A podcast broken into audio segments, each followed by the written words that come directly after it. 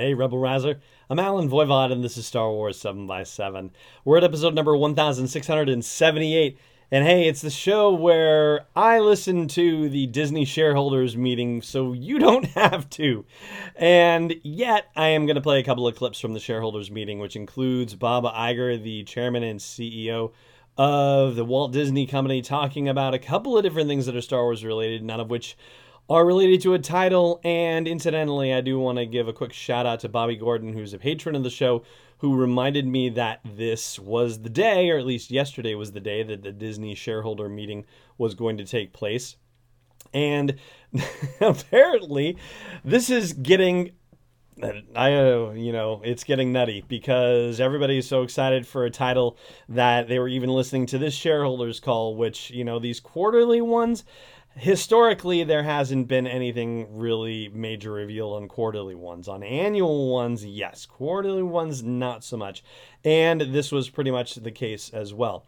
So there were three major star wars related things that were talked about on this particular call, and one of them has to do with the Disney Plus streaming platform. First of all, they talked about their technology, BAMTech, that they bought from Major League Baseball, and I guess they have been testing it for all intents and purposes with ESPN Plus, and because they got a contract with UFC, they were able to sign up something like uh, 500,000 new subscribers in a 24 hour span and be able to handle some crazy live stream stuff and found out that the platform is very robust and is going to be perfectly fine for when they actually launch Disney Plus, which it will have to be if they're going to be launching it with Star Wars content and Marvel content on top of everything else.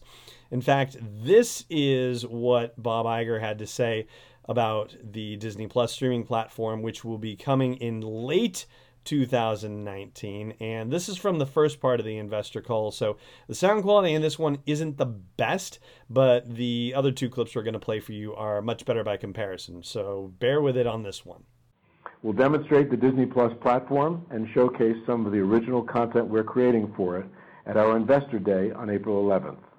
We'll also take that opportunity to provide detailed insight into our overall DTC business.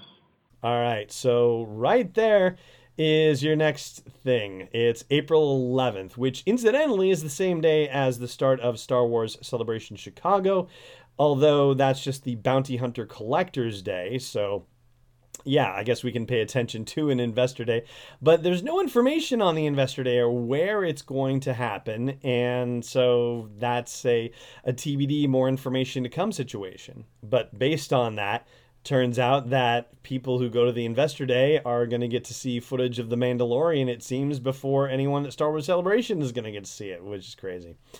So there was another part of the call that had to do with Galaxy's Edge and Bob Iger had this to say, which was rather tongue in cheek. And, you know, most of these investor calls are pretty darn scripted. I have to say, this moment didn't sound particularly scripted. And I would say, by the way, on the marketing expense side, don't expect much. I'm thinking that maybe I should just tweet, it's opening, and that will be enough. I think we're going to end up with incredibly popular and in demand product with these two new lands they're large, they're beautiful, and they're extremely innovative, and they obviously leverage the popularity of the Star Wars brand. And I, think that um, we're going to have absolutely no problem gaining attention Uh, for them or to them, and it's not going to take much marketing to do that. That's Thank a, you. That's a signal that I just sent to our parks and resorts people to keep that budget really low. and this is, of course, a big laugh because last week we were talking about Black Spire, the novel, and Black Spire Outpost, the comic, and Black Spire, the children's comic, and Black Spire, the cookbook, and all this stuff. So I guess the line items are going to be on Disney's, uh, or not on Disney's books, but on Lucasfilm's books. So yeah, and it's kind of funny and kind of sad to hear Bob Iger say, you know, I'll just tweet this, and people will show up like, yeah, uh, I guess you're right. It is going to be like that. It just makes you feel a little bit helpless in a way, but yeah. Oh, anyway. So yeah, Galaxy's Edge proceeding apace and sounds like it's very exciting. Of course, it wouldn't sound any other way on an investor call. And then this bit comes up, which has to do with video games. And Bob Iger talked about how they had tried different ways of going about video games. They'd tried self publishing, they'd bought studios, they'd closed studios, they'd done this, that, and the other. And ultimately, the only thing that really worked for them is to go the licensing route. And so he has a thing or two to say about their licensing licensing situation with video games. And we've had good relationships with some of those we're licensing to, notably EA and the relationship on the Star Wars properties. And you're probably going to um, continue. We're going to continue to stay on that side of the business.